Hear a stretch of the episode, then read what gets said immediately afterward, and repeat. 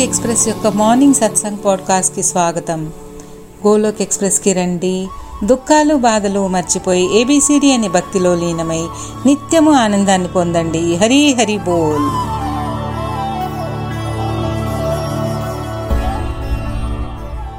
జయ శ్రీ కృష్ణ చైతన్య ప్రభు. నిత్యానంద శ్రీ అద్వైత గదాధర శ్రీవాసాది గౌర భక్తవృందికి జయ హరే కృష్ణ హరే కృష్ణ కృష్ణ కృష్ణ హరే హరే హరే రామ్ హరే రామ్ రామ్ రామ్ హరే హరే హరే కృష్ణ హరే కృష్ణ కృష్ణ కృష్ణ హరే హరే హరే రామ్ హరే రామ్ రామ్ రామ్ హరే హరే ఓం నమో భగవతే వాసుదేవాయ ఓం నమో భగవతే వాసుదేవాయ ఓం నమో భగవతే వాసుదేవాయ busy through the body free as a soul భౌతిక ప్రపంచంలో వ్యస్తంగా ఉన్న ఆత్మతో నిత్యము హరినామ స్మరణ చేస్తూ ఉండండి. Transform the world by transforming yourself ప్రపంచంలో ఏ మార్పును కోరుకుంటున్నామో ఆ మార్పు ముందు మనలో రావాలి. నా శస్త్రం పైన నా శాస్త్రాలపైన నా ధనము పైన నా యుక్తులపైన ప్రభు కేవలం అంటే కేవలం మీ కృపాశక్తిపైనే ఆధారపడి ఉన్నాను తండ్రి. గోలోక్ ఎక్స్ప్రెస్కి రండి. దుఃఖాలు బాధలు మర్చిపోయి ఏబిసిడి అనే భక్తిలో నిత్యము ఆనందంగా ఉండండి. హరి హరి బోల్ హరి హరి బోల్ అందరికీ. జై సియారాం జై శ్రీ రాధే కృష్ణ. ఈరోజు సత్సంగ్కి మీ అందరికీ స్వాగతం. గోలోక్ ఎక్స్ప్రెస్ యొక్క సరళ భగవద్గీత కోర్సు ప్రారంభమైంది. అసలు గోలోక్ ఎక్స్ప్రెస్ ఎలా ఏర్పడిందో మనం తెలుసుకుంటున్నాము. ముందుగా నా అంటే నిఖిల్ గారు ఆధ్యాత్మిక యాత్ర గురించి నిఖిల్ గారి ఆధ్యాత్మిక యాత్ర గురించి తెలుసుకుంటున్నాము. వారి మాటల్లోనే విందాము. వారు ఏమంటున్నారు నేను నైన్టీన్ ఎయిటీ వన్లో హిమాచల్ ప్రదేశ్లోని చంబా అనే పట్టణంలో జన్మించాను. చిన్నప్పుడు ఎక్కువగా ఎక్కువగా బి బిడియస్తుని భయస్తునిగా ఉండేవాడిని సెవెంత్ క్లాస్లో డిఏవి పబ్లిక్ స్కూల్ వచ్చిన తర్వాత నా ఆధ్యాత్మిక ప్రయాణం మొదలైందనే చెప్పాలి. ఆటల్లో పాటల్లో పాల్గొనేవాడిని ఆత్మవిశ్వాసం పెరిగింది. తర్వాత హై స్కూల్ నుంచి లెవెన్త్ ట్వెల్త్ కోసం చండీగఢ్ వెళ్ళడం జరిగింది. అక్కడ నా పర్సనాలిటీ డెవలప్మెంట్ జరిగింది. అక్కడి నుంచి పై చదువులకి మణిపాల్ వెళ్ళడం జరిగింది. బీడిఎస్ డెంటిస్ట్రీ కోర్స్లో జాయిన్ అయ్యాను. అక్కడ చాలామంది ఎన్ఆర్ఐ స్నేహితులు ఉండడం మూలానేమో నాకు ఆనందం అనేది విదేశాలకు వెళ్తేనే లభిస్తుంది అనిపించేది. ఆ తర్వాత ఒకటిన్నర సంవత్సరాలు కాన్పూర్లో ఉదయ ఉన్నాను. ఉదయం కాలేజ్లో లెక్చరర్గా పనిచేశాను. సాయంత్రం డెంటల్ క్లినిక్లో పనిచేసేవాడిని ఆ సమయంలోనే మా తల్లిదండ్రులు నన్ను విదేశాలకు పంపించడానికి ఒప్పుకున్నారు. పాస్పోర్ట్ వీసా టికెట్స్ అన్నీ అరేంజ్మెంట్స్ అయ్యి నాకు July first two July first two thousand సిక్స్లో అడిలీడ్ ఆస్ట్రేలియాలో ల్యాండ్ అయ్యాను. టూ థౌజండ్ సెవెన్ మధ్యలో ఒక పెద్ద ప్రమాదానికి గురయ్యి కార్ యాక్సిడెంట్కి గురయ్యి కళ్ళు తెరిచేసరికి హాస్పిటల్లో ఉన్నాను. ఒక్కసారి జీవితం నిస్సారం అనిపించింది. నా దినచర్యల కోసం కూడా పై ఇతరులపై ఆధారపడాల్సి రావడం చాలా బాధకరంగా ఉండేది మనసుకి. ఎస్పెషల్లీ నేను ఇండియా నుంచి బయలుదేరేప్పుడు నా తండ్రి దగ్గర ప్రతిజ్ఞ చేసి మరీ వచ్చాను. నేను కష్టపడి సంపాదించుకోగలను నా ఖర్చులు నేను పెట్టుకోగలను అని. అలాంటిది మళ్ళీ తండ్రి దగ్గర అడుక్కోవాల్సి వచ్చినందుకు ఆ బాధ నన్ను ఎక్కువగా కృంగదీసేది. ఆరోగ్యం అయితే కుదరపడింది నాకు భగవంతుని ప్రార్థించడం తెలిసింది. జీవితంలో ప్రార్థనల మహిమ తెలిసి వచ్చింది. ఆరోగ్యం అయితే కుదపడింది కానీ మానసికంగా నేను చాలా కృంగిపోయాను. డిప్రెషన్లోకి వెళ్ళిపోయాను. చిన్న చిన్న పనులు కూడా పర్వతంలాగా అనిపించేవి. సమస్యలన్నీ కలిసి ఒక్కసారే చుట్టుముట్టాయా అనిపించేది. నాకే ఇలా ఎందుకు జరుగుతుంది? అభిమన్యుని చక్రవ్యూహంలో ఇరికించి అందరూ కలిసి దాడి చేసి చేస్తున్నట్లుగా అనిపించేది. నెల రోజులు హాస్పిటల్లో ఉన్నాను. మూడు నాలుగు నెలలు బెడ్ బెడ్ రెస్ట్ చేయమన్నారు వైద్యులు. అక్కడికి నా తల్లిదండ్రులు రాలేరు. నేను వెళ్ళలేని పరిస్థితి. ఎందుకంటే ఎవరికి అప్పటికి పాస్పోర్ట్ కానీ వీసా కానీ లేవు. ఒంటరిగా పనులన్నీ చేసుకోవడం జీవితం చాలా భారమైంది. అప్పుడు నేను విశ్వవిద్యాలయంలోనే నేర్చుకొని జీవిత పాఠాలని ఆ క్షణం బాధను అనుభవిస్తూ చాలా నేర్చుకున్నాను. నిజమే కదా? మనకు పాఠశాలలో జీవితంలో ఎదు ఎదురు దెబ్బలు తగిలినప్పుడు ఎలా తట్టుకొని నిలబడాలో ఏ బడిలోనూ చెప్పరు. ఆ క్షణం బాధల్ని అనుభవించే తీరాలి. ఎందుకు ఇలా జరుగుతోంది? బడిలో మ్యాథమెటిక్స్ సోషల్ సైన్సెస్ ఆల్జిబ్రా అన్నీ నేర్పిస్తారు. కానీ జీవిత సమస్యలను ఎలా అధిగమించాలో ఎక్కడా చెప్పరెందుకు ఎవరు నేర్పించరు. జీవితంలో మూడొంతులు కష్టాలే ఉంటాయి. కానీ ఎలా తట్టుకొని పైకి ఎదగల ఎదగగలడం అనేది ఎక్కడా ఎవరు చెప్పరు. కొందరి మానసిక సంఘర్షణ తట్టుకోలేక ఆత్మహత్యకు కూడా పాల్పడతారు. ఇతరాత్ర చెడు అలవాట్లకు లోనవుతారు. నాకు మానవాళికి సేవ చేయాలనే నిర్ణయం సంకల్పంగా మారింది ఈ తరుణంలోనే. జీవితంలో భగవంతుని పట్ల అప్పటి వరకు లేని ఆర్ద్రత ప్రార్థన మహిమ తెలిసి వచ్చాయి. ఇంతకుముందు ఏదో హయ్యర్ పవర్ ఉందనిపించేది. కానీ క్లారిటీ లేకుండా ఉండేది. మంచి జీవితం గడపాలని ఉండేది. కానీ ఎలాంటి జీవితం అయితే అది మంచి జీవితం అవుతుందనేది సరి అయిన అవగాహన లేదు అప్పట్లో. డాక్టర్స్ కూడా ఆశ్చర్యపోయేంతగా నేను కోలుకున్నాను. ఆరోగ్యవంతున్నయ్యాను భగవంతుడి మహిమని చవి చూసిన చవి చూసిన తర్వాత కూడా ఎక్కడో ఏదో నిర్లిప్తత. ఇలాగైతే సుగ్రీవుడు కష్టంలో ఉన్నప్పుడు రాముడి సహాయాన్ని అర్థిస్తాడు. రాముడు దా వాలిని అంతమొందించిన తర్వాత సుగ్రీవుడు సీతామాతను వెతికిపెట్టే వాగ్దానాన్ని బాధ్యతని మర్చిపోయి రాజ్యాభిలాషలో పడి నిమ నిమగ్నమైపోతాడు. మనిషి నైజం కూడా కష్టం వచ్చినప్పుడు ఒకలా ఉంటుంది కష్టం తీరాక ఒకలా ఉంటుంది. కష్టాల్లో మునిగినప్పుడు భగవంతునికి శరణాగతి అవ్వడానికి సుముఖంగా ఉంటాము. కష్టాలు తీరగానే ఒక రకమైన అహంకారం వచ్చేస్తుంది. అదే మనస్థితి నాది కూడా అయ్యింది. ఆరోగ్యం కుదుటపడగానే మళ్ళీ భౌతిక ప్రపంచంలో పడిపోయాను. వైరాగ్యం వచ్చింది కానీ నిలవలేదు. బాధలో ఉన్నప్పుడు భగవంతుడికి చేసిన వాగ్దానాల్ని ఆరోగ్యం కుదరగానే భగవంతుని వాగ్దానాల్ని మర్చిపోయి దినచర్యల్లో వ్యస్తమైపోయాను.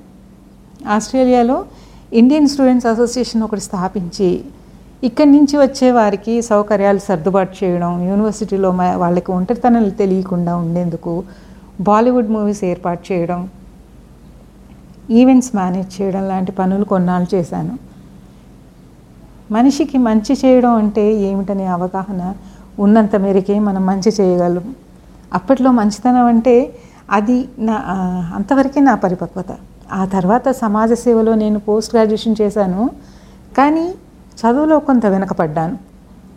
నేను చిన్నప్పటి నుంచి అకాడమిక్స్లో ఏనాడు వెనకపడింది లేదు. అది కూడా చవి చూశాను లైఫ్లో. ఉద్యోగం కోసం వెతక్క మానసిక రోగులు సేవ నిమిత్తం ఆసుపత్రిలో పనిచేయడం ప్రారంభించాను. ఈ వృత్తి నాకు ఛాలెంజింగ్గా అనిపించింది. ఈ నిర్ణయం నా జీవితంలో ఒక టర్నింగ్ పాయింట్ అయింది. షిజోస్రఫేనియా బైపోలార్ మెంటల్ డిజార్డర్స్ ఇవన్నీ విన్నాను కానీ ఇప్పుడు స్వయంగా చూడబోతున్నానని ఆలోచన స్టిమ్యులేటింగ్గా ఉండింది. ఈ అనుభవమే నాకు గోలోక్ ఎక్స్ప్రెస్లోని కొంతమంది మానసిక ఎదుగుదలకి తోడ్పడింది. నేను సలహాలు ఇవ్వగలుగుతున్నాను. నేను ఈ ఆసుపత్రిలో స్వయంగా చూశాను ఎలా మనిషి తన వశంలో లేకుండా పోతాడో జీవితం మీద తన కంట్రోల్ లేకుండా తయారవుతారో చూశాను. భగవద్గీతలో చెప్పినట్టుగా మనిషే మనస్సే మనిషికి శత్రువు మిత్రువు కూడా. ఎప్పుడో జరిగిన సంఘటనల్ని మనిషి మర్చిపోలేక మానసిక రుగ్మతలకి వెళ్ళిన నిలయమవుతాడు. ఆరేళ్ళు ఉన్నప్పుడు జరిగిన సంఘటన నలభై ఏళ్ళు వచ్చినా మర్చిపోలేక మానసిక రుగ్గా తయారవడం చూశాను. ఇలా ప్రాక్టికల్గా ఎంతోమందిని చూశాను. ఒక్కోసారి పొద్దున్నే ఆసుపత్రికి పరిగెత్తుకు వెళ్ళాల్సి వచ్చేది. ఎవరో పేషెంట్ ఆత్మహత్య ప్రయత్నం చేశారని పోలీస్ కంప్లైంట్లు అంబులెన్స్లు హడావుడి జరిగేవి. నాకు నేను మంచి వక్తని అనుకున్నాను. ఎవరినైనా కన్విన్స్ చేయగలను అనుకున్నాను కానీ నా సలహాలు పాజిటివ్ లివింగ్ గురించిన అడ్వైజ్లు వీళ్ళ దగ్గర ఫెయిల్ అయ్యేవి. ఎన్నడూ చవి చూడని ఓటమి నన్ను వెంటాడి వేటాడుతున్నట్లు అనిపించింది. చదువులో మిన్న అనుకున్న నేను చదువులో వెనుకబడ్డాను. ఆర్థికంగా నష్టపోయాను. ఆ ఆరోగ్యపరంగా అప్పుడప్పుడే పుంజుకుంటున్న నేను ఈ పేషెంట్స్తో పనిచేయడం వల్ల నేను డిప్రెషన్లోకి నాకు తెలియకుండానే గురవడం మొదలయ్యా మొదలైంది. చిన్న చిన్న పనులు కూడా భారం అనిపించసాగాయి. జీవితం మళ్ళీ అగమ్య గోచరంగా మారింది. ఎటు చూసినా నెగటివిటీ ఎలా బయటికి రావాలో తెలియదు చెప్పేవారు లేరు. జీవిస్తున్నాము బయటికే. కానీ లోపలంతా నిర్జీవంగా ఉండేది అతిగా ఆలోచించడం అనేది అతిపెద్ద రుగ్మత. అది ఆపలేకపోయేవాడిని. ఒకప్పుడు ఇలా జరిగింది ఇప్పుడు ఇలా జరుగుతుంది. ఎందుకు ఇలా జరుగుతుంది? ఎవరు కారణం దీనికి? ఇలా ఎక్సెసివ్ థింకింగ్ నుంచి ఎలా బయటపడాలో తెలియదు అప్పుడు. ఇంటికి చేరుకున్న తర్వాత కూడా మానసిక రోగ మాటలు నాకు గుర్తుకొచ్చేవి. మనస్సును ఎలా శాంతపరచాలో అర్థం కాకపోయేది. కొందరు ఇది తెలియకే మద్యపానానికి తాగడానికి అలవాటు పడతారు. అప్పటికి ఎలాగో రోజు గడుస్తుంది. అంతే. అది కా అది పరిష్కారం కాదు కదా. నెగిటివ్ ఆలోచనల వల్ల మనస్సు డ్రెయిన్ అవుతుండేది. బుద్ధి కుశలత తగ్గుతుంది కానీ భగవంతుడి శరణంలోని ఈ సమస్యకి పరిశ పరిపూర్ణ పరిష్కారం దొరుకుతుందని అప్- అప్పుడుకి పూర్తిగా తెలియదు. ఆధ్యాత్మిక నడవడి తక్కువగా ఉండేది కాబట్టి దిక్కుతోచని పరిస్థితి. కానీ అప్పటికే ఇండియా వదిలి ఒకటిన్నర సంవత్సరాలు అయింది ఫోన్ కాల్స్ చేసిన అప్పట్లో తక్కువే మాట్లాడేవాడిని. ఇక ప్యాకప్ చేసేసుకొని ఇండియాలో ల్యాండ్ అయ్యాను. ఇంట్లో ఉన్న ప సామాన్లన్నీ అక్కడ వాళ్ళకు ఉచితంగా ఇచ్చేశాను. డిసెంబర్లో ఫ్లైట్ టికెట్స్ ఖరీదు ఎక్కువ.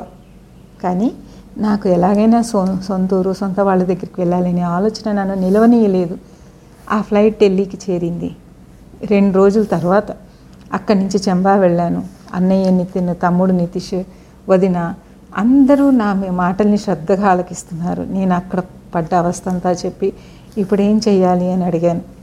వాళ్ళు ఆశ్చర్యపోయారు. ఎప్పుడు ఇతరులకి సలహాలు ఇచ్చే నేను ఈరోజు నిస్తేజంగా ఎదుటివారి సలహా కోసం కోరుతున్నాను అని. అదృష్టం కొద్దీ మా వాళ్ళు ఎవరు నన్ను నిందించలేదు తక్కువ చేసి మాట్లాడలేదు. అర్థం చేసుకోవడానికే ప్రయత్నించారు. అర్థం చేసుకున్నారు కూడా. అప్పుడే మా బంధువు ఒకతను నన్ను అడగడం జరిగింది. భగవంతుని నమ్ముతావా అని. అయితే నమ్మితే ఎవరిని నమ్ముతావు అని అడిగారు. నేను అప్రయత్నంగా శ్రీకృష్ణ భగవాను నమ్ముతాను అని చెప్పాను. అది యాదృచ్ఛికంగా అది చెప్పినా దాని ప్రభావం నా పైన చాలా ఉండింది. ఆ తర్వాత నాకు హాస్పిటల్లో నేను బాలేని రోజులు గుర్తుకొచ్చాయి. అప్పుడు ఎలా నేను భగవంతుని సహాయం కోసం అర్థించడం జరిగింది? నాకు సహాయం వెంటనే లభించడము మళ్ళీ మర్చిపోవడము జరిగింది. కష్టం వచ్చినప్పుడు భగవంతుని నీవే దిక్కు అని అని అనుకుంటాం. కష్టం తీరిన తర్వాత భగవంతుని మర్చిపోయినందుకే ఈ మర్చిపోయినందుకేనేమో ఈ కష్టాలు అని దృఢంగా అనిపించసాగింది. మళ్ళీ జీవితాన్ని రీఛార్జ్ చేయాలంటే ఆత్మతో పరమాత్మను అనుసంధాన్ని చేయాలనే ఆలోచన అప్పుడు కలిగింది నాకు. సో నేను మళ్ళీ ఆస్ట్రేలియా వచ్చాను తిరిగి. చదువు పూర్తి చేశాను. నా పెళ్ళి ఫిక్స్ అయింది. ఇండియాలో నేను ఇండియాలోనే.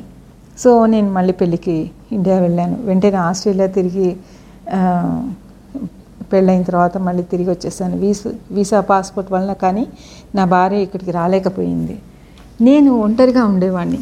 క్లోజ్ ఫ్రెండ్స్ కూడా కొంతమంది టెక్నికల్ ఇష్యూస్ వలన తిరిగి ఇండియా వెళ్ళిపోయారు. మళ్ళీ ఒంటరితనం డిప్రెషన్ నన్ను వేధించసాగాయి. అడిలేడ్లో రెండు దేవాలయాలు ఉన్నాయి ఒకటి గణపతి దేవాలయం ఇంకోటి శ్రీకృష్ణ మందిరం. రెండింటికి దర్శనార్థం నేను గుళ్ళకి వెళ్ళేవాడిని. ఎక్కువగా శ్రీకృష్ణ దేవాలయానికి వెళ్ళి కాసేపు కూర్చొని వచ్చేవాడిని. అక్కడ హరే కృష్ణ మహామంత్రం నిత్యం వినిపించేది. ప్రశాంతంగా ఉండేది. హరే కృష్ణ హరే కృష్ణ కృష్ణ కృష్ణ హరే హరే హరే రామ్ హరే రామ్ రామ్ రామ్ హరే హరే అని ముక్త మనోహరంగా వినిపించేది. నా మనసు ఆత్మ అక్కడ సేద తీరడం చూశాను. ఏదో తెలియని ప్రశాంతత లభించేది అక్కడ. ఆధ్యాత్మిక భావంలో ఇమిడిపోవాలనిపించేది. భగవంతుడి అలంకారం చూస్తూ ఉండిపోవాలనిపించేది. రోజు భగవంతుడికి అర్పించిన నైవేద్యాన్ని ప్రసాదంగా తినేవాడిని నా ఆలోచనలో మార్పు రాసాగింది. ఈ విషయం నేను తొందరగానే తెలుసుకున్నాను. అక్కడ భగవద్గీతను చూశాను. చూసి వెంటనే చదవడం మొదలుపెట్టాను. ఎన్నో ఏళ్ళుగా ఏది వెతుకుతున్నానో అది దొరికినట్లుగా అనిపించింది. ఎడారిలో ఒయాసిస్లా నాకు లభించింది అది ఎన్నో ఏళ్ళుగా నా గొంతు ఎండిపోయి ఉంది. సడన్గా మంచినీళ్ళు లభించినంత ఆనందంగా ఉండింది. ఆ శాంతి నెలకొన్న మనసులో శాంతి రావడం జరిగింది. నెగిటివ్ థాట్స్ని పాజిటివ్ థాట్స్ రీప్లేస్ చేయడం మొదలెట్టాయి. భగవద్గీత చదవడం మొదలుపెట్టాను జపమాల చేయడం మొదలుపెట్టాను. ఈరోజు ఎంతోమందిని మాల జపం చేయమని చెప్పాల్సి వస్తుంది కానీ నేనైతే అప్పుడు అప్పట్లో ప్రతిరోజు నాలుగు ఐదు పది పదిహేను ఇరవై నలభై అలా సులువుగా జపం మాల చేసుకుంటూ చేయగలిగేవాడిని. ఆస్ట్రేలియాలో డ్యూటీ చేసిన తర్వాత అంతా ఖాళీ సమయమే ఎక్కువగా ఎవరు డిస్టర్బ్ చేయరు కూడా. సో నా మాల జపం నిరాఘటంగా చేసేవాడిని. అల్లకల్లోలంగా ఉన్న మనసు శాంతించడం మొదలుపెట్టింది. ఏదో గని దొరికినంత ఆనందంగా ఉండింది అప్పట్లో. టీవీలో బీఆర్ చోప్రా కే- మహాభారతం టీవీ సీరియల్ చూసేవాడిని అంతకుమించి నాకు ఒకప్పుడు పెద్ద నాలెడ్జ్ లేదు. కానీ ఇప్పుడు సునిశ్చితంగా అర్థం చేసుకోగలుగుతున్నాను భగవద్గీతని. ఎక్కువ శాతం ఉదయాన్నే లేచి నాలుగున్నరకి గుళ్ళో మొదటి హారతి వేళకి వెళ్ళేవాడిని ప్రసాదం తిని అక్కడే ఎక్కువసేపు గడిపేవాడిని ఇంట్లో ఒంటరితనం బాధపెట్టేది. గుళ్ళో భగవంతుడు సంరక్షిస్తున్నాడనే గొప్ప ఆత్మవిశ్వాసం నమ్మకం సంతృప్తినిచ్చేది. అందుకే మళ్ళీ మళ్ళీ సంవత్సరాల తరబడి వెళ్ళాను గుడికి. అయినా నాకు సిగరెట్ స్మోకింగ్ అలవాటు ఉండేది అప్పట్లో. కానీ మానేసేంత మానసిక బలం చేకూరలేదు. కానీ ఇలా నిత్య నాలో భక్తి పరవళ్ళు తొక్కుతుండగా నాకే ఒకరోజు అనిపించింది. జీవితంలో ఇంత ఆనందం లభించాక ఇక ఈ పాడు అలవాటును మానేయకూడదు ఎందుకు అనిపించి మానేశాను. ఇక నాకు ఇంకా ఆత్మవిశ్వాసం పెరిగింది. ఆధ్యాత్మికత వైపు మనసు మళ్ళింది. శుద్ధ భక్తిలో మనసు నెలకొంది. దైవకృపను అనుభవి అనుభవించసాగాను. దేవుడితో నా ఇంటరాక్షన్ ఇంకా చేరో కాసాగింది. ఇక ముందు ముందు ఏం జరిగిందనేది రేపు సత్సంగంలో తెలుసుకుందాం మనం. ఈలోపు నా చిన్న తమ్ముడు నిమిష్ మాటల్లో అతని ఆధ్యాత్మిక యాత్ర గురించి తెలుసుకుందాం. నిమిష్ నా మొదటి భగవద్గీత శిష్యుడు. ఎదురు ప్రశ్నలు వేయకుండా వినేవాడు. అతని యాత్రని ఆధ్యాత్మిక యాత్రని మన అతని మాటల్లోనే మనం విందాం. హరే కృష్ణ హరే కృష్ణ కృష్ణ కృష్ణ హరే హరే. హరే రామ్ హరే రామ్ రామ్ రామ్ హరే హరే. హరే కృష్ణ హరే కృష్ణ కృష్ణ కృష్ణ హరే హరే. హరే రామ్ హరే రామ్ రామ్ రామ్ హరే హరే. నిమిష్ గారి స్పీచ్ విందాము. హరి హరి బోల్ హరి హరి బోల్. హరే కృష్ణ హరే కృష్ణ కృష్ణ కృష్ణ హరే హరే హరే రామ్ హరే రామ్ రామ్ రామ్. హరే హరే. ధన్యవాదాలు నిఖిల్ భయ్య అన్నయ్య. అన్నయ్య ఆధ్యాత్మిక యాత్ర చాలా ప్రేరణాత్మకంగా ఉంది. ఎప్పుడు చాలా ఇన్స్పైరింగ్గా ఉంటుంది. నేను ఇద్దరు అన్నయ్యలతో చాలా సన్నిహితంగా ఉంటాను. వాళ్ళిద్దరికీ ఏం జరిగినా ఆ ప్రభావం నా మీద ఖచ్చితంగా ఉంటుంది. ఫ్రెండ్స్ నేను చంబాలో మంచి కుటుంబంలో జన్మించాను. దేనికి కొదవ లేదు. నేను చాలా ఈజీ గోయింగ్ యాటిట్యూడ్ నాది. దేని గురించి ఎక్కువ ఆలోచించేవాడిని కాదు. ఏది అనిపిస్తే అది చేసేయడం. పెద్దగా కోరికలు ఉండేవి కాదు. నాలో నేను వ్యస్తంగా ఉండేవాడిని అంతవరకు ఓకే. చదువులో చదువులో నేను పెద్ద టాపర్ని కాదు. కానీ ఇద్దరు అన్నయ్యలు బాగా చదివేవాళ్ళు. నాకు ఇతరులతో కంపేర్ చేస్తే గిట్టదు. కానీ కంపేర్ చేసేవాళ్ళు. నా సంతోషం ఆవిరైపోయేది. దాని ప్లేస్లో కంపారిజన్ వల్ల ఫ్రస్ట్రేషన్ యాంగర్ ఫియర్ పెరగసాగాయి. నా దృష్టిలో నేనే తక్కువగా కనపడడం మొదలైంది. ఈ మానసిక సంఘర్షణ నాలో పెరిగి పెద్దది కాసాగింది. నేనేంటో ఒకరోజు అందరికీ ప్రూవ్ చేసుకోవాలి. నేను పెద్దవాడిని కావాలి అని కాంక్షించేవాడిని లో లోపల. ఇలా స్కూల్ ముగించి పై చదువుల కోసం పూనా వెళ్ళాను. నేను ఇంట్లో చిన్నవాడిని కావడం మూలన అందరూ గారాబం చేసేవాళ్ళు. కోరినవన్నీ లభించేవి కూడా. పూనా వెళ్ళిన తర్వాత అందరినీ చూసి నేను కూడా సిగరెట్ తాగడం లాంటి అలవాట్లు నేర్చుకున్నాను. నేనేదో సాధించాలని వెళ్ళి డిఫరెంట్గా ఉండాలనుకొని చివరికి వారితో కలిసిపోయాను నేను. మా పెద్దన్ని నితిన్ గారు ఆ కాలేజ్లో నాకు సూపర్ సీనియర్ అవ్వడం చేత నేను కొత్త అయినా సీనియర్స్తో కూర్చొని ర్యాగింగ్ ఎంజాయ్ చేసేవాడిని పూనాలో ఒక లెవెల్ దొరికినా చెంబాలో ఏదో చెంబాలో హోదా కలిగి ఉన్నా ఏనాడు నేను భగవంతుడి భగవంతుడికి కృతజ్ఞత తెలుపలేదు. అసలు ఆ భావమే ఉండేది కాదు నాలో.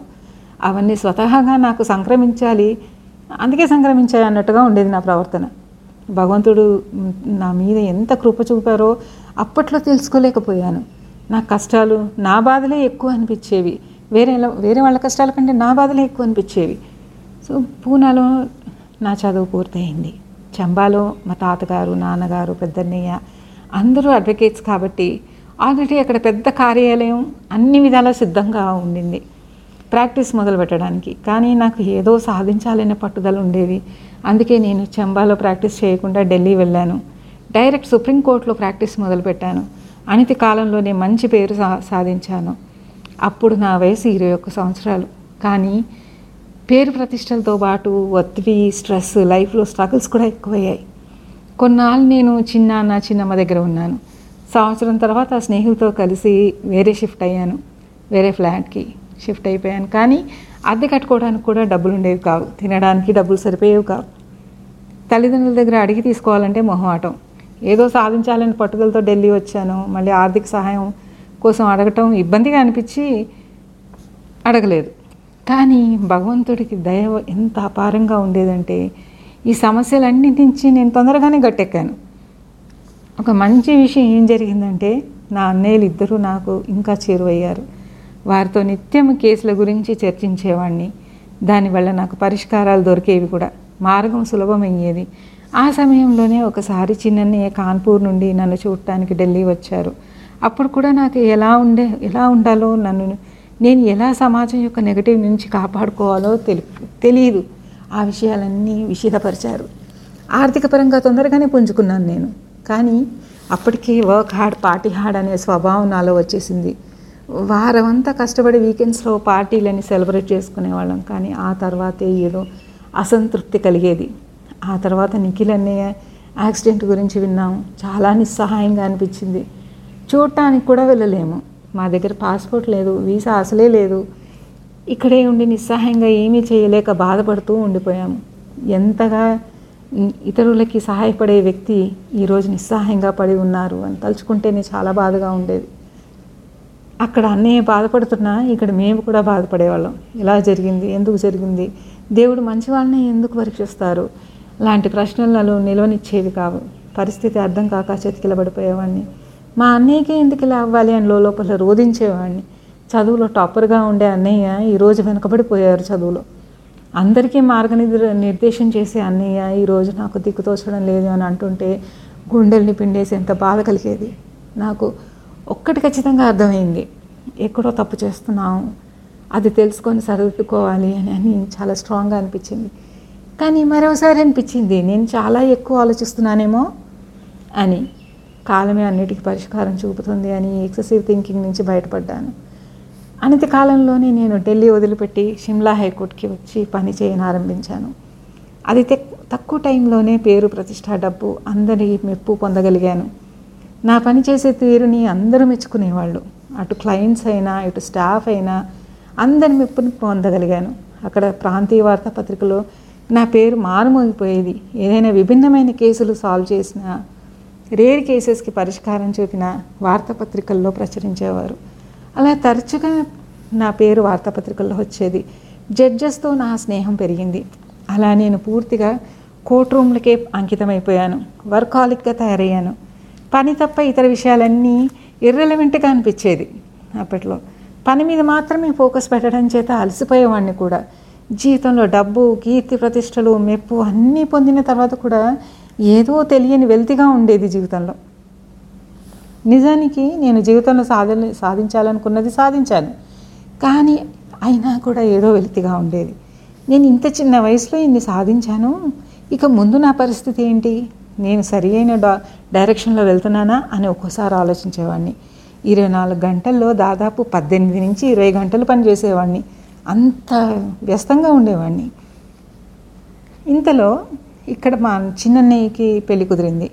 పెళ్ళి ముహూర్త సమయానికి నిఖిల్ అన్నయ్య ఇండియా వచ్చారు. నేను షిమ్లా నుంచి చంబావెట్ చేరుకున్నాను. అక్కడ అన్నయ్యని కలిసిన తర్వాత నన్ను చూడగానే అడిగారు ఏం ఇలా తయారయ్యావు? అని. అప్పుడు అన్నయ్య కూడా మళ్ళీ అడిగారు you're lost somewhere Nimesh అని అడిగారు. నాకు బాగా గుర్తుంది. ఆ రోజు సాయంత్రం పెళ్ళి పొద్దున్నే యాక్చువల్లీ పె పెళ్ళి రోజు పొద్దున్నే గుడికి వెళ్దామా? పద పదమని అన్నారు అన్నయ్య. చేసేది లేక సరే అని బండి తీసి అందరం గుడికి వెళ్ళాం. నేను చాలా కాలం తర్వాత గుడికి వెళ్తున్నాను. అది కూడా అన్నయ్య చెప్పారని. గుళ్ళో మా అన్నయ్య నా చేతికి జపమాల ఇచ్చి జపం చేయమన్నారు. నేను ఆశ్చర్యపోయాను. కొన్ని గంటల్లో పెళ్ళి ముహూర్తం పెట్టుకొని ఈ సమయంలో మాల జపం చేయమని చెప్తున్నారేంటి అని ఏం జరిగింది అన్నయ్యకి అని అనిపించింది లోపల. కానీ బయటికి ఏమీ చెప్పకుండా తెలియజేయకుండా అన్నయ్య చెప్పినట్టుగానే మాల జపం చేశాను. ఫ్రెండ్స్ ఆ రోజు నా జీవితంలో అద్భుతం జరిగింది. ఒక్కసారి మాలా జపం చేయగానే నాకు అర్థమయ్యింది ఇందులో చాలా పవర్ ఉంది చాలా శక్తి ఉంది అని స్పష్టమైంది నేను పద్దెనిమిది ఇరవై గంటలు కష్టపడి పనిచేసిన లభించని తృప్తి ఇలా జపం చేయడం వలన సంతృప్తి లభించింది. ఒక మ్యాజిక్ వ్యాండ్ దొరికినట్టుగా అనిపించింది.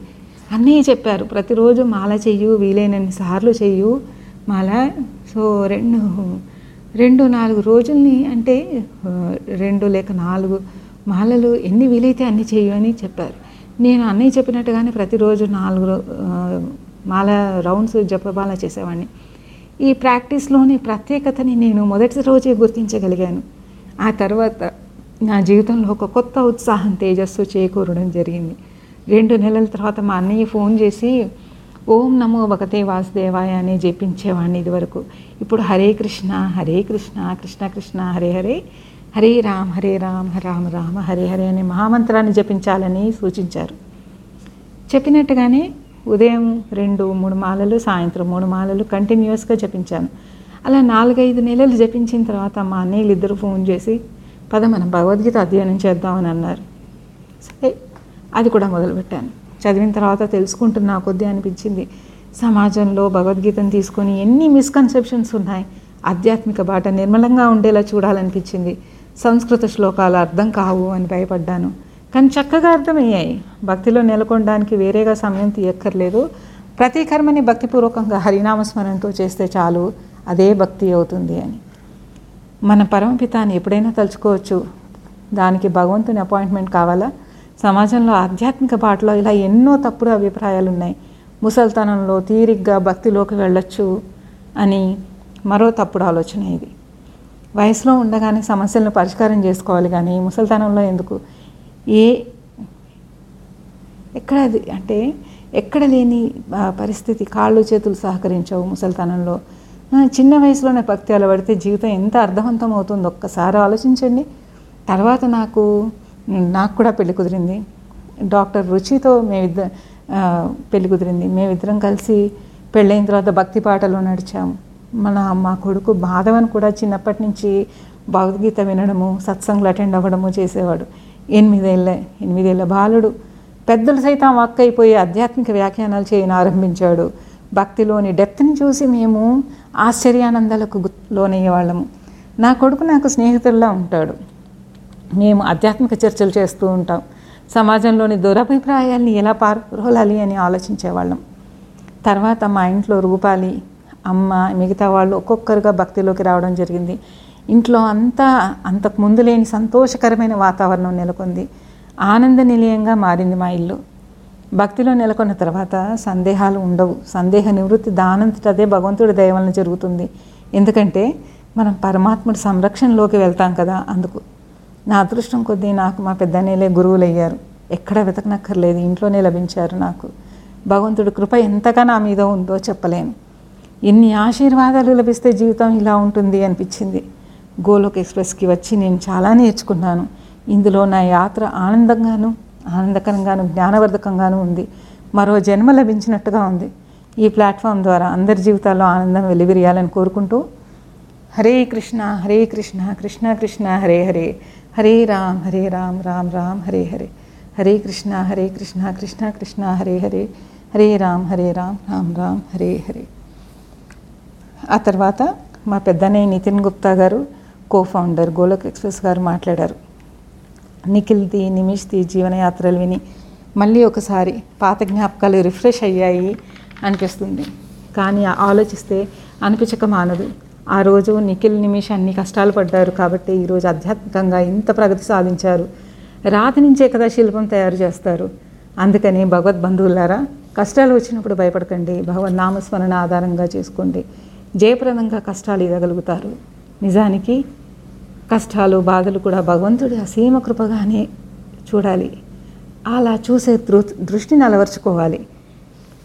నిమిష్ జర్నీ నుంచి నేర్చుకోవాల్సింది ఏంటంటే ప్రొఫెషనల్లీ ఎంత సక్సెస్ని చూసినా జీవితంలో భక్తి లేనిదే పరిమళం లే పరిమళం లేని పువ్వులా ఉంటుంది. సో ఇక్కడ అందరి జీవనయాత్రలు ఎందుకు వినిపిస్తున్నామంటే భగవంతుడి లీలలు దర్శనం ఎలా కలుగుతుందో అందరి ఆధ్యాత్మిక యాత్రలు విని తెలుసుకుంటున్నామని తెలుసుకో తెలుసుకుంటామని. సో భగవంతుడి దయ కలిగితే అన్నీ లభించినట్లే జీవితంలో. మరి భగవంతుడి దయ ఎలా కలుగుతుంది? భక్తి వల్ల. భక్తి వలన అది సాధ్యపడుతుంది. భక్తి జీవితంలోని అసంపూర్ణతని తొలగించి పరిపూర్ణత్వాన్ని ప్రసాదిస్తుంది. హరే కృష్ణ హరే కృష్ణ కృష్ణ కృష్ణ హరే హరే హరే రామ్ హరే రామ్ రామ్ రామ్ హరే హరే. హరే కృష్ణ హరే కృష్ణ కృష్ణ కృష్ణ హరే హరే హరే రామ్ హరే రామ్ రామ్ రామ్ హరే హరే.